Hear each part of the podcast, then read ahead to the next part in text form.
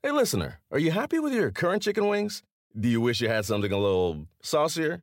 If you answered yes, then it might be time for you to break up with your old chicken wings and get a new honey. Lemon pepper wing from Popeyes. Share the wings with your friends so they can see it's time to move on too. Head to Popeyes and get six piece honey lemon pepper wings for $5.99. At participating U.S. restaurants, price may vary. Remember the Thai cave rescue? What about the mission depicted in Black Hawk Down or the epic rescue shown in Captain Phillips? You've probably heard of all of these, but did you know that U.S. Air Force Special Warfare played a pivotal role in all of them? These airmen are the most highly trained warriors on the planet. Other forces like the SEALs and Army Rangers call on them to provide skills no one else can. Not many people make the cut, but if you think you can, visit airforce.com to learn more. Dave LaGreca and ECW legend Tommy Dreamer break down the legacy of the territories and delve into Georgia Championship Wrestling. Welcome to Busted Open Legacy of the Territories. I'm your host, Dave LaGreca, and I'm with the landlord the House of Hardcore, the heart and soul of professional wrestling, Tommy Dreamer. And Tommy, today we're diving into maybe one of the most recognizable territories in the history of pro wrestling, Georgia Championship Wrestling. So excited when you told me we are going to bring back this uh, Tales of the Territory, if you will. Uh, my Saturdays as a child changed the moment I saw this. My world was Little League and hanging out with my friends and going outside. And then once this happened, thank God for the VCR, but I could not get up on Saturday. My cartoons were gone, and it was all because of Georgia Championship Wrestling. It really, really um, changed my life. I know it changed yours. And with the advent of cable television, I know we all have millions of things to watch, so many different options. This was like one of the first. And we're talking about Georgia Championship Wrestling. You live in New Jersey. I live in New York, and we were able to see this amazing wrestling territory each and every week. And hello, hook, line, and sinker, we both bought, bought in.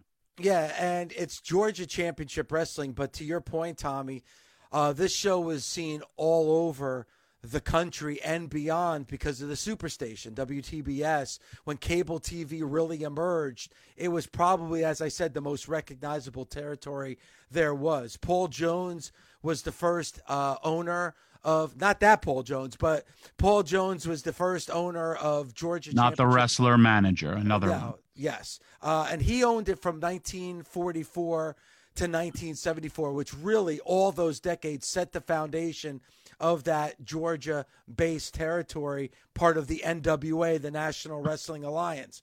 But it was really under the next owner, Jim Barnett, who owned it from 74 to 1983. That was really the golden era of Georgia Championship Wrestling because of the platform it had with the emergence of cable TV in the late 70s, early 80s. And it was very, very important, Tommy, because under Jim Barnett, that was the territory to go to.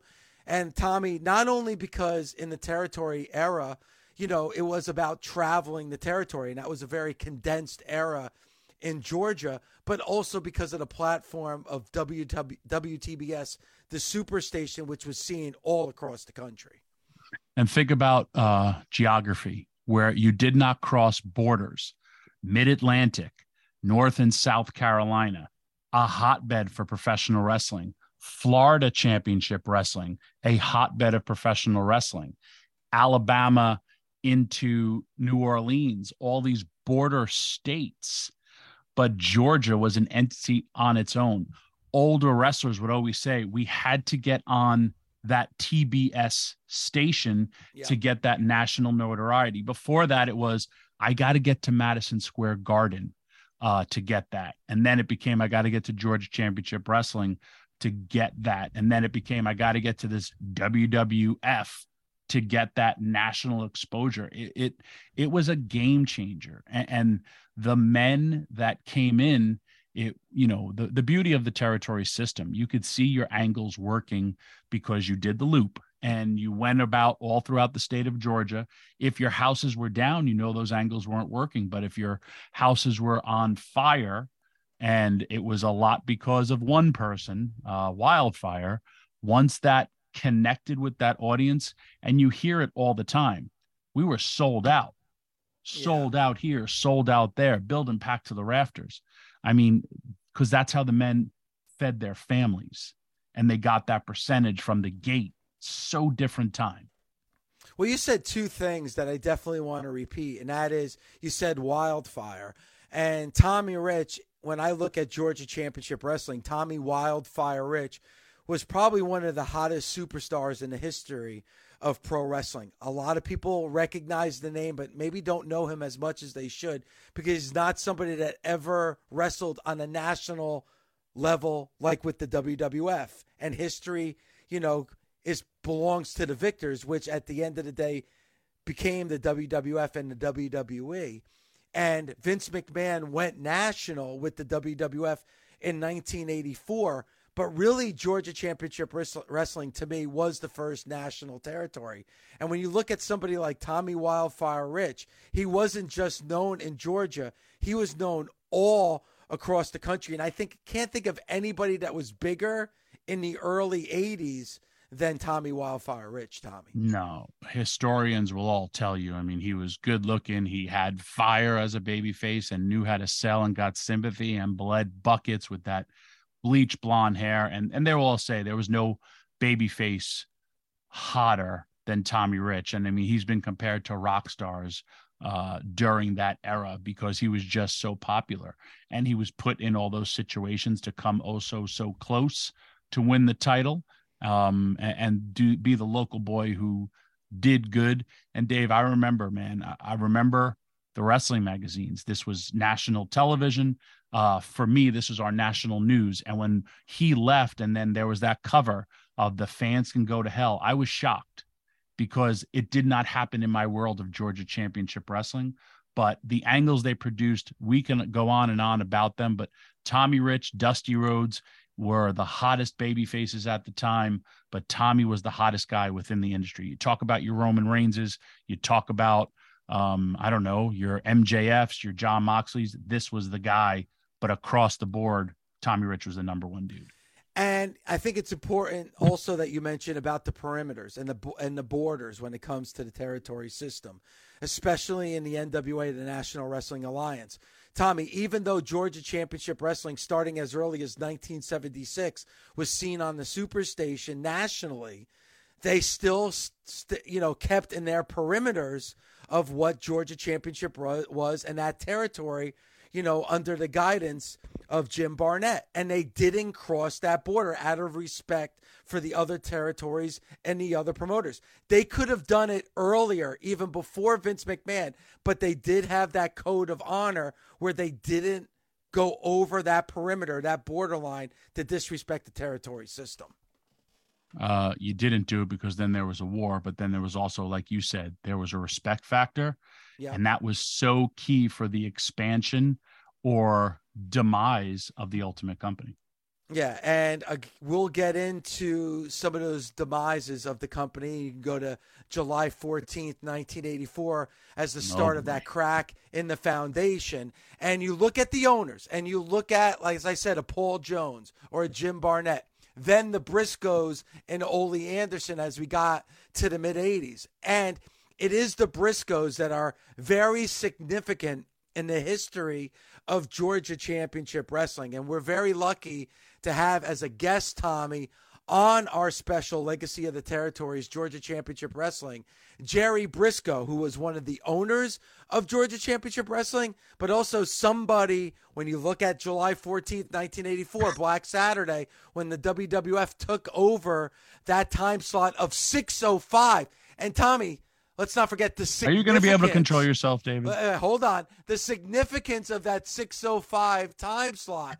That was definitely something that changed under the guidance of the Brisco and Jerry Brisco. And we're going to talk to Jerry Brisco, the owner of Georgia Championship Wrestling in 1983 and 1984, when Tommy and I are back right here. It's Legacy of the Territories, Georgia Championship Wrestling. Please be a professional, David. Please.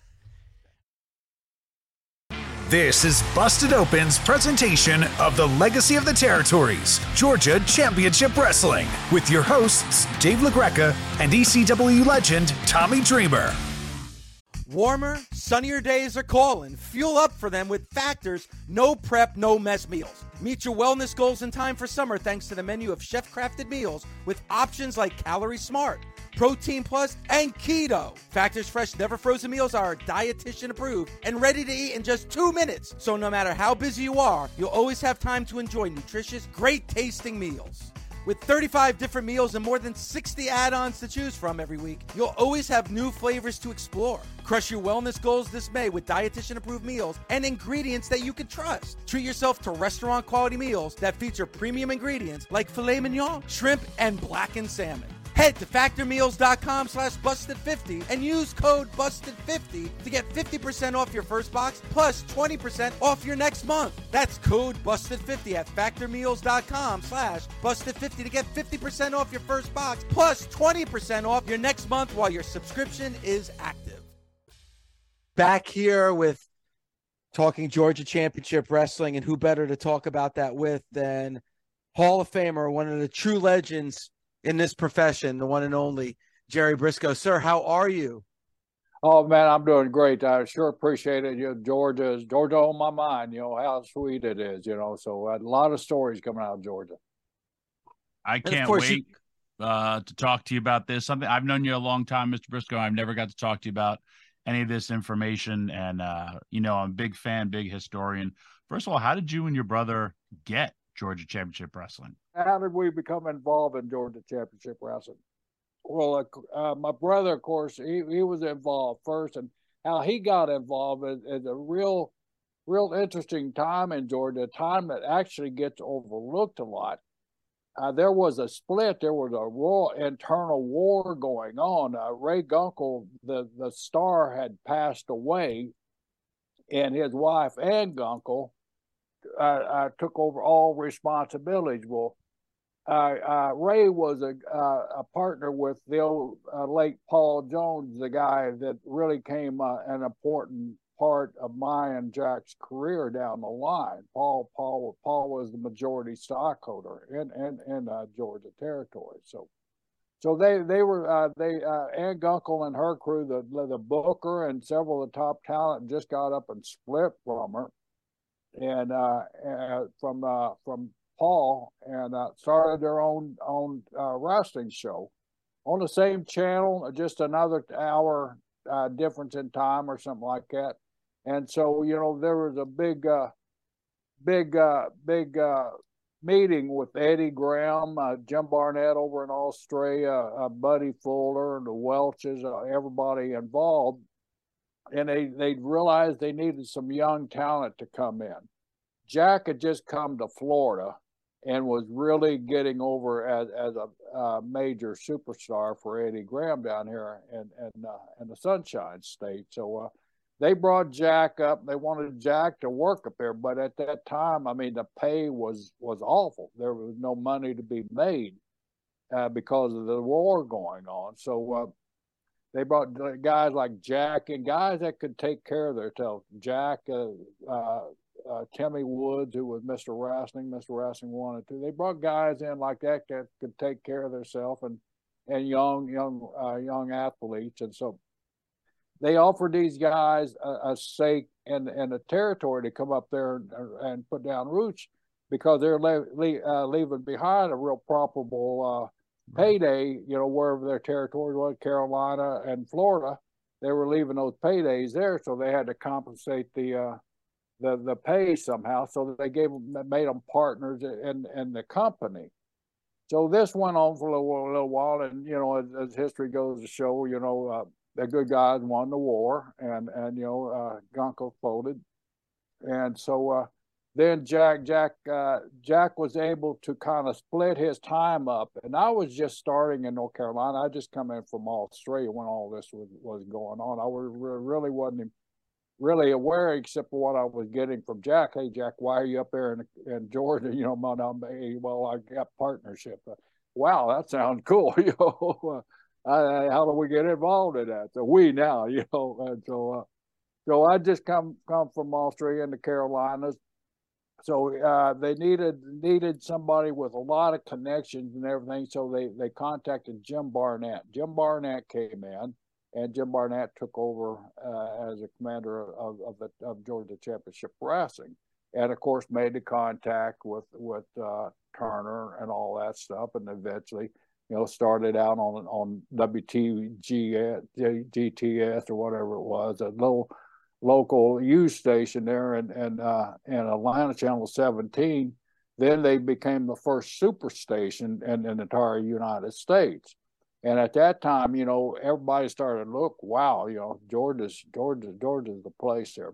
And then, of course, it, it became, when cable came on, they hooked up with cable. So that's kind of the story. And then Tim Woods as he, like I said before, he was offered part of the territory too. He ran into some some tax issues, as a lot of guys did back in those days with with Uncle Sam, and so he was looking for somebody to uh, to purchase his shares. And I, like I said, I just spent a year over in Australia, and I had zero expense over there, brother. I mean, I you know I was making really good money for a rookie and plus you know my hotel was paid for my uh, basically my meals were paid for and our and our travel was paid for because we flew all over the country.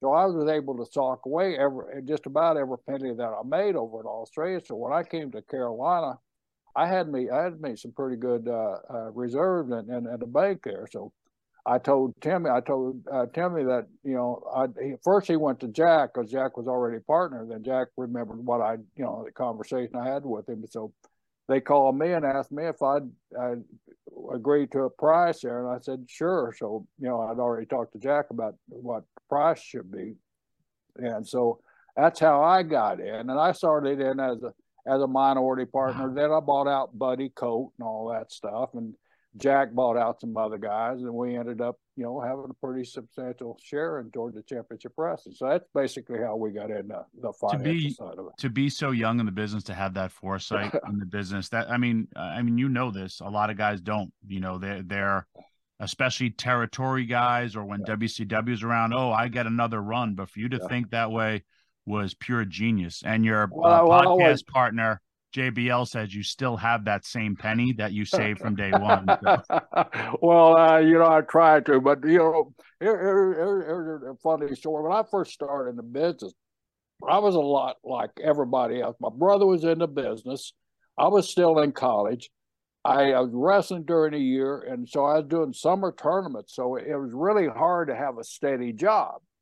So uh, I, Leroy McGuirk was an Oklahoma State Cowboy too, as I was, my brother was. So uh, I went over, of course, when Jack would wrestle in Tulsa. Me and a buddy, lots of buddies would always run over to Tulsa to see Jack wrestle Oklahoma City. Leroy would be there. I started BS with Leroy. You know, Leroy needed a job. You know, just kind of BSing with him. And one day I get a phone call from Leo Voss, who was uh, Leroy's booker. He said, "Kid, you when do you get out of school?" Said, Well, I got another school to go uh, academic wise. And he said, No, for summer school. He said, I need a ring truck driver. Are you interested? I said, Wow, you bet I am. So this is summertime, of course, in Oklahoma. And if you ever guys have ever been in Oklahoma in summertime, that's 115 degrees. So I'd drive that damn ring truck, and I didn't know. I'd, I'd take an old college buddy with me, uh, I'd give him $15 or so. So I'm I'm down in somewhere in Ada, Oklahoma, down in southern Oklahoma. Man, we're out in the middle of fairground. That sun's beating down like crazy. I got to set up the ring. I got to set up the chairs. I got to set up the concession stand. I got to set up the ticket booth. You know, everything that goes with a show, you got to do as a ring truck driver. You know, those guys don't get enough credit. They work their butts off. And then if you're lucky, you get to referee a few matches. So, wow. and said I sold the tickets and, uh, and I was out there selling tickets, and then then they then they started trusting me so much. They said, "Well, divide the money up, do the settlement." So that's when I really learned, Tommy. I was doing that settlement. Okay, you get seventy five percent over here, twenty five percent over here. Well, what's that twenty five percent go to? Go to the wrestlers. All those wrestlers got to divide up that money. When that promoter's getting seventy five percent of the money, ding, ding, ding, ding. You know, I'm an old dumb uh, Indian boy from Oklahoma, but I, I could see that stack of money made a hell of a difference. So that's what I started making about my mind. You know, you can make some money in this business, you know, with, without being a wrestler. And it was funny while I was in while I was in Australia working for Jim. I, you know, I was I was around Mark Lewin, King Curtis, uh, Killer Killer Austin, Killer uh, Kowalski, all those Rip Hawk and Sweet Hands, all those geniuses of, of the business, Madison Square, Spiro Cerrone, Dominic DeNucci. And they were always telling me stuff. And I was absorbing it like a sponge. I was right out of college. And Barnett used, I used to have conversation with Barnett. He said, "Your future is not in the ring." He said, "Your future is going to be in, in an office somewhere." I, wow. you know, and I that still, I still remember that to this day. Jim Barnett telling me that, and how true was that, brother? a lot of the boys said Georgia was probably their favorite territory due to the travel because right. you could be so centrally located, go to a show, and be home and sleep in your own bed every night. Pretty every much. night.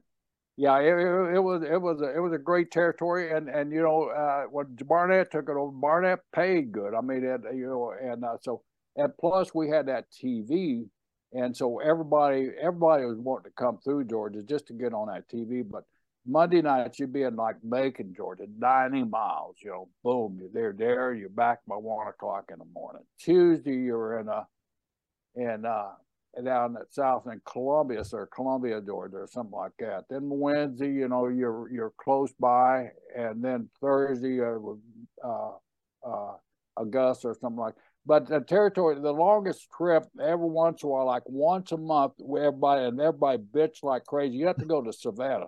Now Savannah's 175 miles, you know, but you're bitching because you're used to those 90 mile trips and everything. Right. But yeah, it was it was a sweet territory, and like I said, uh, Jumdy paid really good. You know, Tommy said it was the wrestler's favorite territory because of how close it was, and that you could get home that night after a show. But I would also think because of the exposure. I mean, being on Superstation and being everywhere nationally because of cable TV. Was there any thought at that time of of taking the promotion nationally because it was available everywhere at the time? Wow, yeah, you know there was from certain people and other people. I mean, you one thing I, I really, really admire and respect was the the loyalty and the friendship and the, of the NWA members. Those guys are you had a bunch of bunch of bunch of people that would steal money from you, but you, you when it came to that business, they were tight. They would not tread on each other. They they just that was their sworn sworn oath when they joined the NWA. We expanded, and I actually quit wrestling to kind of learn the business. I was getting ready to have my have my son Wes, our first child, and I I just didn't want to be out there banging on the road every night and uh, and being worn out. So uh, I quit. I talked to Jim Barnett because we, we expanded into West Virginia, Ohio, and Michigan, and and a little bit right on the border of Pennsylvania and, the Vince, Vince's territory. And that was almost like we really had to think twice. The only reason we were able to expand in those uh, those states that I said, it was run. Uh, it was formerly run by by the Sheik.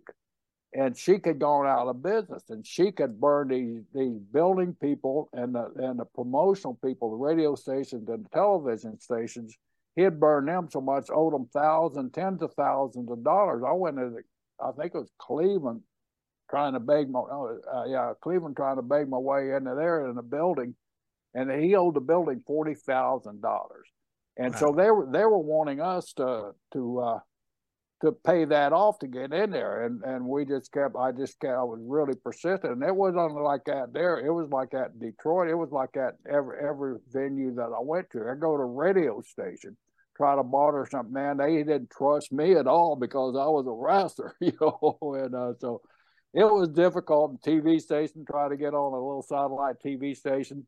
Well, she owed me twenty five grand, you know, pay that, we'll let you on. You know, we can't pay that And so what what so we we got into there. So I quit quit quit working in the ring and took over the responsibilities of, of being the promoter in those states, learning the business from the inside through the help of Jim Barnett. And I ran all those shows, but uh, it, it, was very difficult. And, and, like I said, the only reason we were able to work those shows is because you know, it was it was it was dead territory. But it, what what my point is, every every every week or so we get this guide. It was cable TV was at its infancy at that time, so it wasn't everywhere. But brother, during that year, and and Turner swears it was because of rest. During that year, we start. I started seeing that manual go from like this to like this. I'd thumb through that manual. It's all the subscribers and every eh, like wherever little burg that you live in. You live in a suburb. I go to that suburb and I can tell how many how many cable subscribers were. So I'm cunning and conniving. I'm I'm looking at all those numbers. I'm trying to pick, figure out the best route to to go and, and to do everything. So I, I approached Barnett. Jim, you know, I talked to Jack about it. Jack, we're losing. I mean, they're you know look what we're doing in, in, in, in those states. We're selling out every every two weeks. We're only going up every two weeks, but we're we're selling out the week before we go. We're selling out basically at the event that we're in for the next event. We're business was on fire. Tommy Rich was probably the hottest damn baby face in the United States, and that includes Dusty Rhodes and whoever else they had up in the Northeast there. Tommy was on that WTBS. He he was like he was like Elvis Presley walking through there. He, I can only relate his overness to when Hogan first got over, and I saw that same same electricity in the air when when those guys were being a public. So we were selling out. So I, I got all these facts and figures of where we can go, but we can't go there because of the loyalty. I go to Jim. I said, Jim, look at all this stuff. And, and yeah, I, I know, but we can't go there. We got our agreement. I, I, I'm not going to go against against my brothers. Like I say, I respect that so much. So we're wanting to do it. Ole Ole was wanting to do it, but he knew he wouldn't be able to do it, and he wasn't going to get any heat like I was willing to do with Barnett and try to try to push push the fact. Well, old Paul Jones that I mentioned in the very beginning that gave Jack his first opportunity to ownership, he was an old amateur wrestler from Purdue University. Said plays Ray Gunkel so we had that bond, and Jack and him had that bond, and uh, they they they really liked us and respected us and everything. So they they become partners with us, you know, and so we go with Paul. Paul, you know, together we we got enough. We get one more guy, you know, we'll have the we'll have the majority. And and Paul Paul, and unfortunately Paul had cancer and he passed away. So, but his wife was left as as the executor of of, of the territory there. So, so, uh, so anyway, yeah, the territory uh, got off the got off the route there, but the, the territory was was on fire, and the guys guys were coming in and out, and and uh, we're getting more calls to get other people's uh, talent over than we were to get our our talent. So we had to focus on that. But to answer your question, yeah, there were thoughts, but not enough people were thinking the same way that we were and we saw what Vince was getting ready to do. I mean, that was easy to see. I mean, you know, no matter how infant you were in the business, you could see what Vince was getting ready to do, and we had a bigger tool to do it with. How uh, important was Gordon Solie to the product? Ooh, Gordon Gordon was was the magic to the to the product. Gordon one Gordon was a chef. I mean, you know, we had we had all the ingredients, but we needed somebody to stir those ingredients around. And Gordon Solie was the master chef at doing that, as everybody knows. He's nobody better than than Gordon was getting the talent over.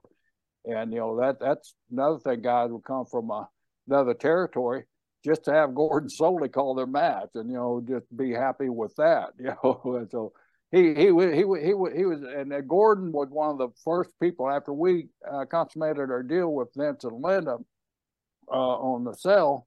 The first person he asked us to reach out to, which we we we got him George Scott. I know I get a lot of heat for that, but we got him George Scott.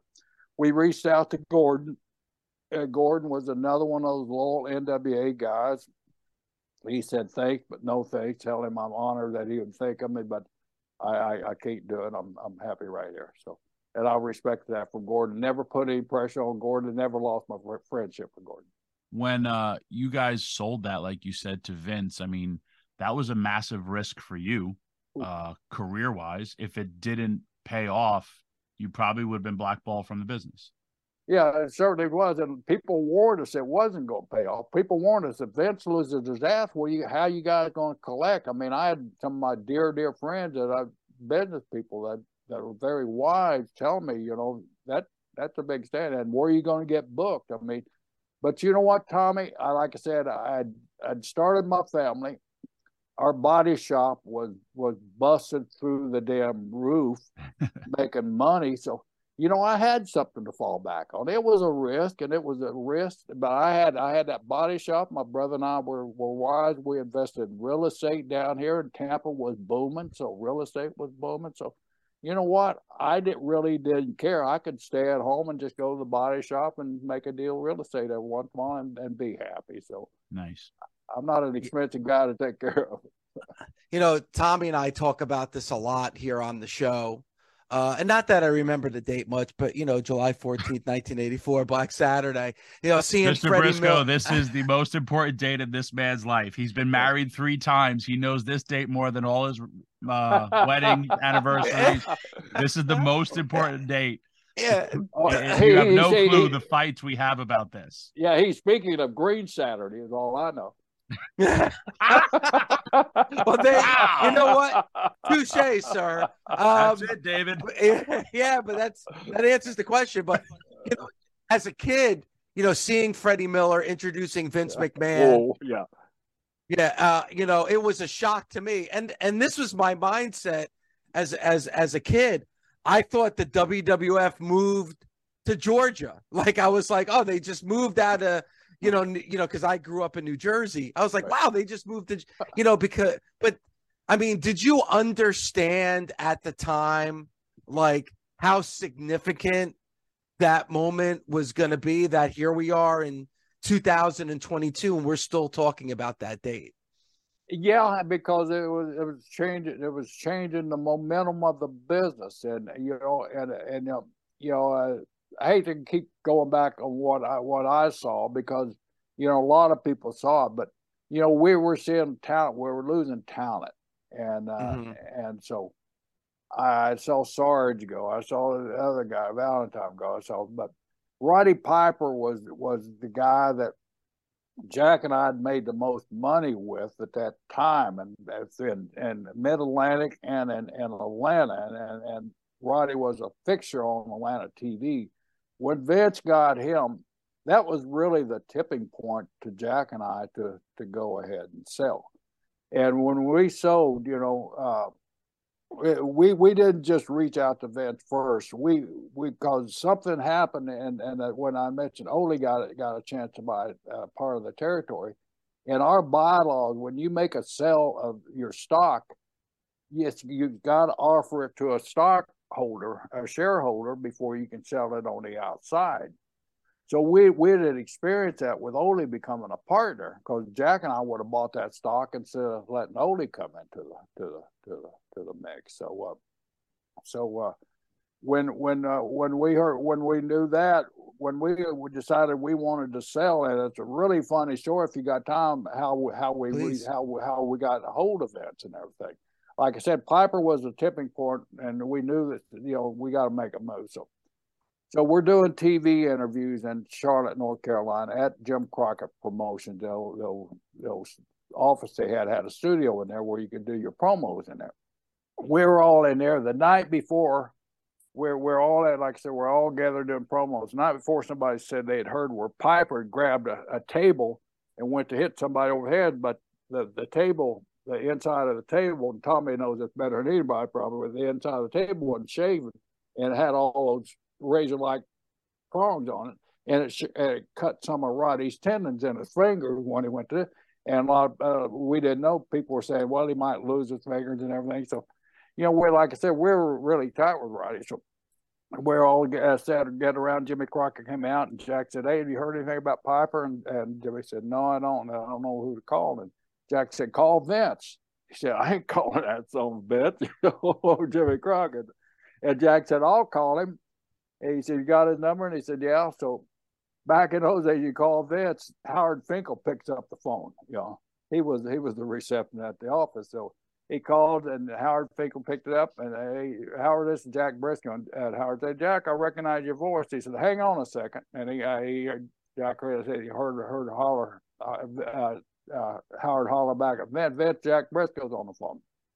Put him on. So Jack instantly was on with Vince. And uh, And uh, hey, is Piper okay? We're all here And, in Charlotte uh, at Jimmy's office. We will know Piper's okay. He's a good friend. And Trent said, "Yeah, he's gonna be okay. He's not gonna lose any of his fingers." All all the rumors going around. He's gonna be okay. We got him a good surgeon. Got his fingers all sewed up. He's gonna be fine. All right, we'll just tell him we said hello, and uh, then Vince took over the conversation. Wasn't no speakerphone or anything like that. But he said, "Jack, can you talk?" And Jack, no. And he said, he said, "Would you guys like to talk to me?" And Jack said, yes. And he said, okay, well, when you're in a good place, uh, give me a call. So we finished up our promos. And so the connection was made right there in front of Jimmy Crockett and Jimmy Crockett's office. Amazing. That is amazing. Wow. I love it. That is phenomenal. Sir, thank you so much for shedding light on, as Tommy said, one of the greatest territories of all time. You are. I I I understand why your podcast is such a hit. You're a wonderful uh, storyteller, and thank you so much uh, for the time today. We really appreciate it. Thank you, guys.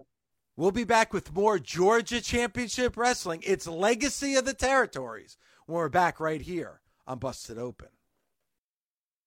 This is Busted Open's presentation of the Legacy of the Territories, Georgia Championship Wrestling, with your hosts, Dave LaGreca and ECW legend, Tommy Dreamer. The best part of spring cleaning takeaway is the post clean clarity you get. It's kind of like when you find out you've been paying a fortune for wireless when Mint Mobile has phone plans for $15 a month when you purchase a three month plan. It's time to switch to Mint Mobile. All plans come with high speed data and unlimited talk and text delivered on the nation's largest 5G network. Ditch overpriced wireless with Mint Mobile's limited time deal and get three months of premium wireless service for 15 bucks a month. To get this new customer offer and your new three-month unlimited wireless plan for just 15 bucks a month, go to mintmobile.com slash busted open. That's mintmobile.com slash busted open. Cut your wireless bill to 15 bucks a month at mintmobile.com slash busted open. $45 upfront payment required, equivalent to $15 a month. New customers on first three-month plan only. Speed slower above 40 gigabytes on unlimited plan. Additional taxes, fees, and restrictions apply. See Mint Mobile for details. Back here on Legacy of the Territories, Georgia Championship Wrestling, and wow, Tommy, I, I all I could say is wow, mind blown, dude. Uh, I I literally like I wish I lived next door to you because I just want to hug you. Um, oh. I'm my mind is blown as well, and you have held on to this for so long, and you finally got the answer. Yes. And I can't believe in the, all the documentaries, all the stuff, it's finally been like uncovered about Black Saturday. Uh, uh, dude, are you okay? I'm okay, but it's more than just that because you said finding the answers.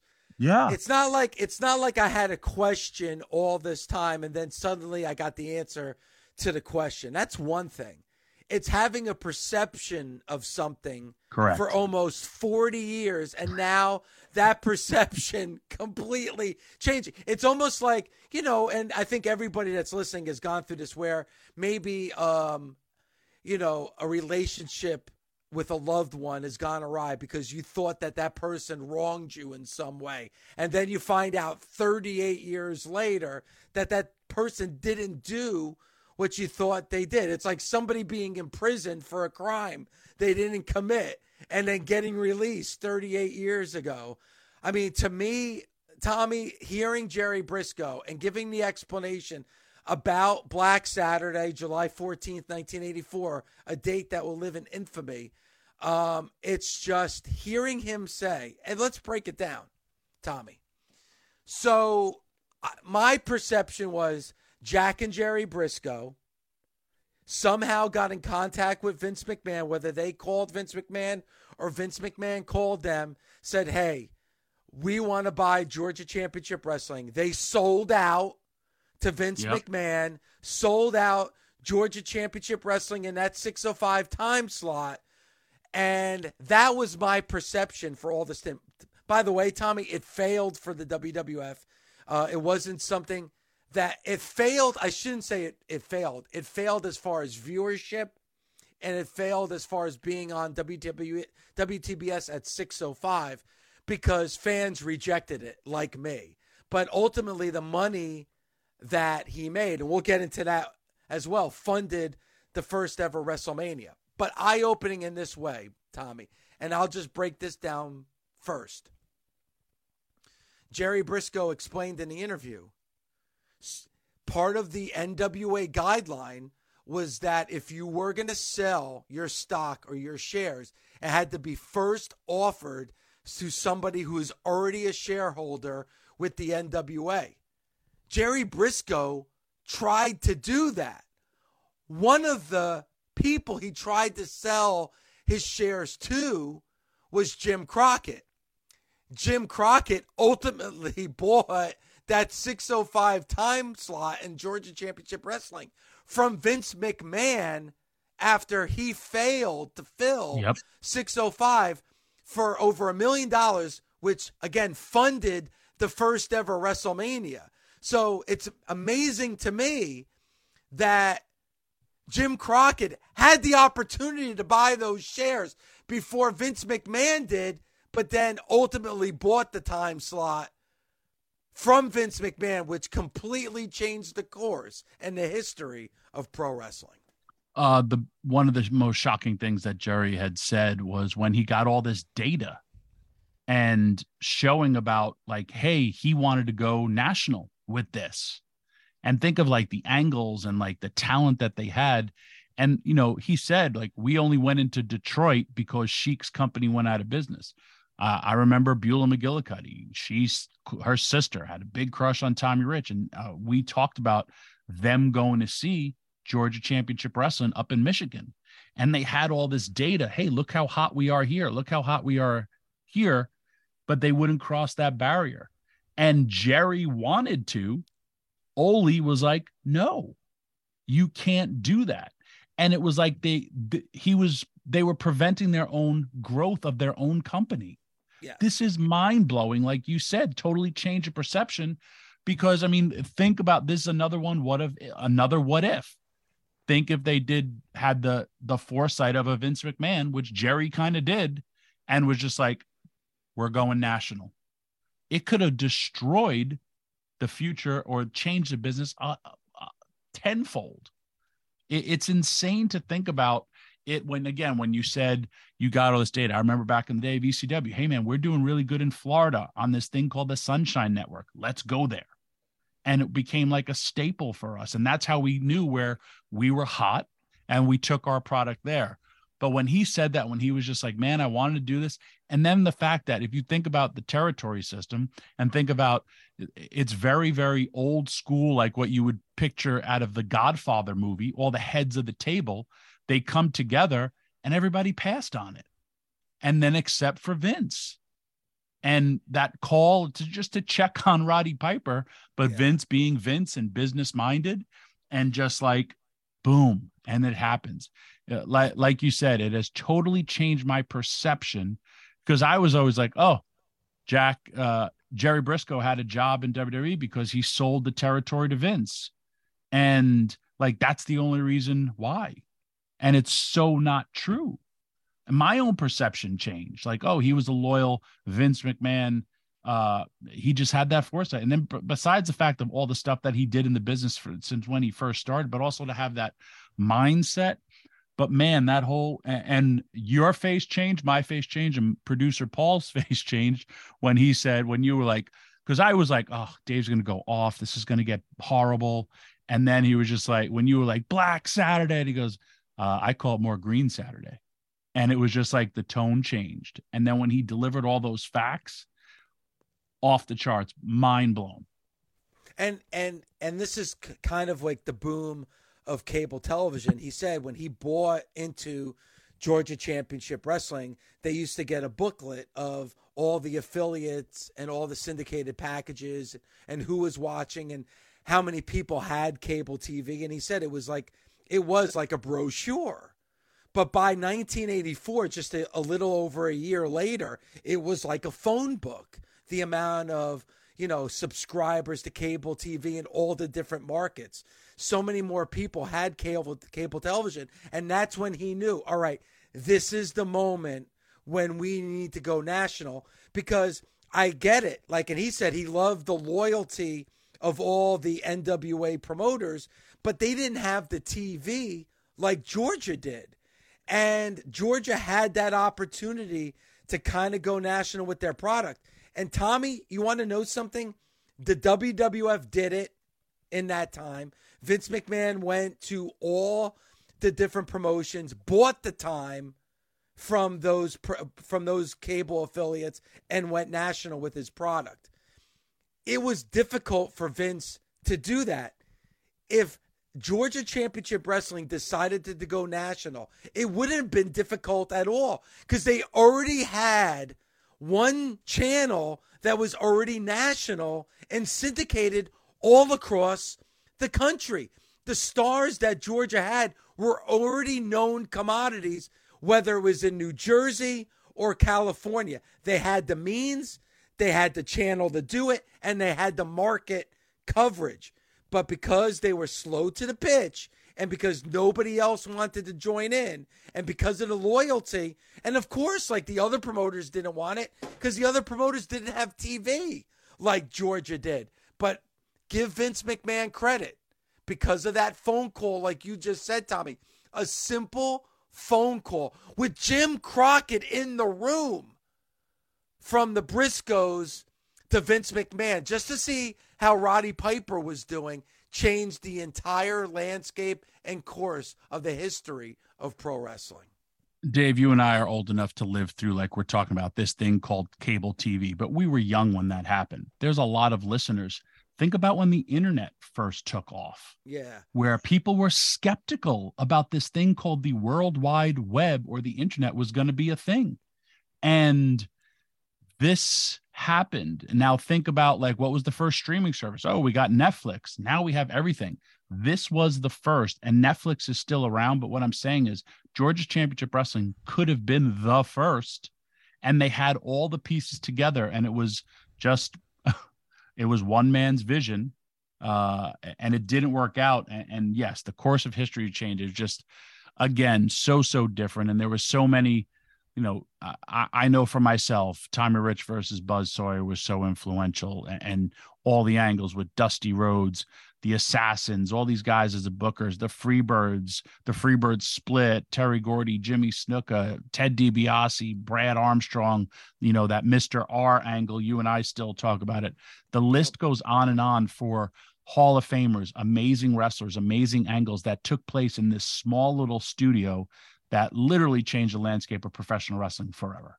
Yeah, and you know we're going to get into some of those angles, like you said, and our favorites in Georgia Championship Wrestling. But the story doesn't end there. Like a lot of people think Georgia died in July 14th, 1984, but that's not the case, Tommy. If you remember, Ole Anderson, you know, Gordon, as Jerry said, Gordon Solie would not leave.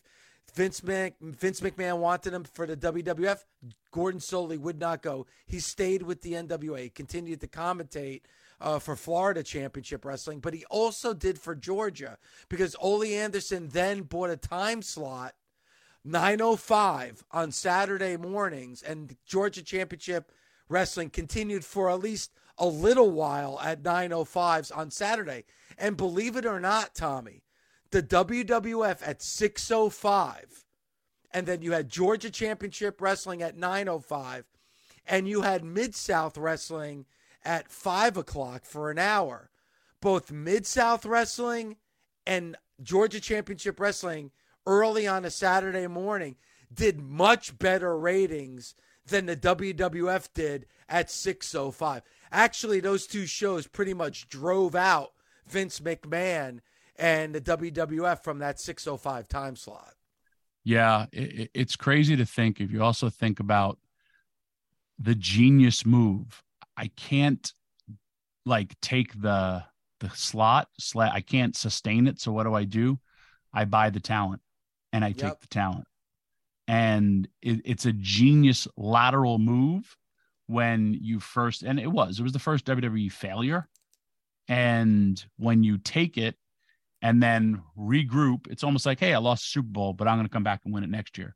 And that's what kind of happened. But man, Georgia Championship Wrestling is one of my favorite uh, territories. I don't. Most of that footage is lost. You can find very very grainy stuff on YouTube. I do a deep dive often when I don't bring my laptop on the road with me, and uh, I just put it on TV and I just watch it and I love it. There were so many critical parts: Gordon Solie, Roddy Piper, uh, Don Muraco. There's so much like that goes through my brain when I see this. But uh, it was an amazing, amazing territory and, and just like a massive how again when we do these things, how history could have changed if so many different dominoes didn't fall. Well, you look at that WWF golden era in the mid 80s, their roster Roddy Piper, Greg the Hammer Valentine, Paul Orndorff, Cowboy Bob Orton. Like those wrestlers went right through Georgia Championship Wrestling just a year before making the move to go with the WWF in 84 and 85. Piper being one of the bigger names, and Jerry Brisco talked about that. To me, when I think of Georgia Championship Wrestling, it's always what I feel is one of the greatest feuds of all time, and that's Tommy Wildfire Rich and Buzz Sawyer. Uh, which finished off in 1983 at the last Battle of Atlanta at the Omni. Again, the Omni. You know, growing up, it wasn't. It wasn't Madison to me. It wasn't Madison Square Garden. It was the Omni in Atlanta, Tommy. Yeah, agreed. Told you that's all I wanted for Christmas that year was to go yeah. see that match. And then you think about historic, like uh, the Hell in a Cell was really the first time was that match, the last Battle of Atlanta. So much great things came out of it. I, I can't recommend enough uh, just to go back and watch it if you're, you know, a younger wrestling fan. But you talk about like the stars, Jimmy Snuka, um, Hulk yep. Hogan had wrestled there. Everyone had tried to make it there just to get that national exposure. And then they went on to get national exposure because the WWE came along and rolled through the system. It's it's a wonderful territory. As you said, it's not talked about as much as the others. Why? Because you just can't find it. The WWF doesn't own the library, and whether it was because Ole Anderson wanted to make room for his boat in his garage and threw them all out, don't know the answer. But only available on YouTube. Again, grainy footage, but it's the best that we can do. It's the only thing we have. So, uh, Tommy, thanks, man, for all the insight and all the stories. I'm glad you were able to let it go, David, after all these years. You finally have resolve. That's right. And thanks to Jerry Brisco. We'll talk to you later on Legacy of the Territory. Busted Open is part of the SiriusXM Sports Podcast Network. If you enjoyed this episode and want to hear more, please give a five star rating and leave a review. Subscribe today wherever you stream the podcast. Catch the full three hours of Busted Open Monday through Saturday at 9 a.m. Eastern on SiriusXM Fight Nation, channel 156. Go to SiriusXM.com backslash Busted Open Trial to start your free trial today. Reese's peanut butter cups are the greatest, but let me play devil's advocate here. Let's see. So, no, that's a good thing. Uh, that's definitely not a problem. Uh, Reese's, you did it. You stumped this charming devil. The longest field goal ever attempted is 76 yards. The longest field goal ever missed? Also 76 yards. Why bring this up? Because knowing your limits matters, both when you're kicking a field goal and when you gamble. Betting more than you're comfortable with is like trying a 70 yard field goal, it probably won't go well. So set a limit when you gamble and stick to it. Want more helpful tips like this? Go to keepitfunohio.com for games, quizzes, and lots of ways to keep your gambling from getting out of hand.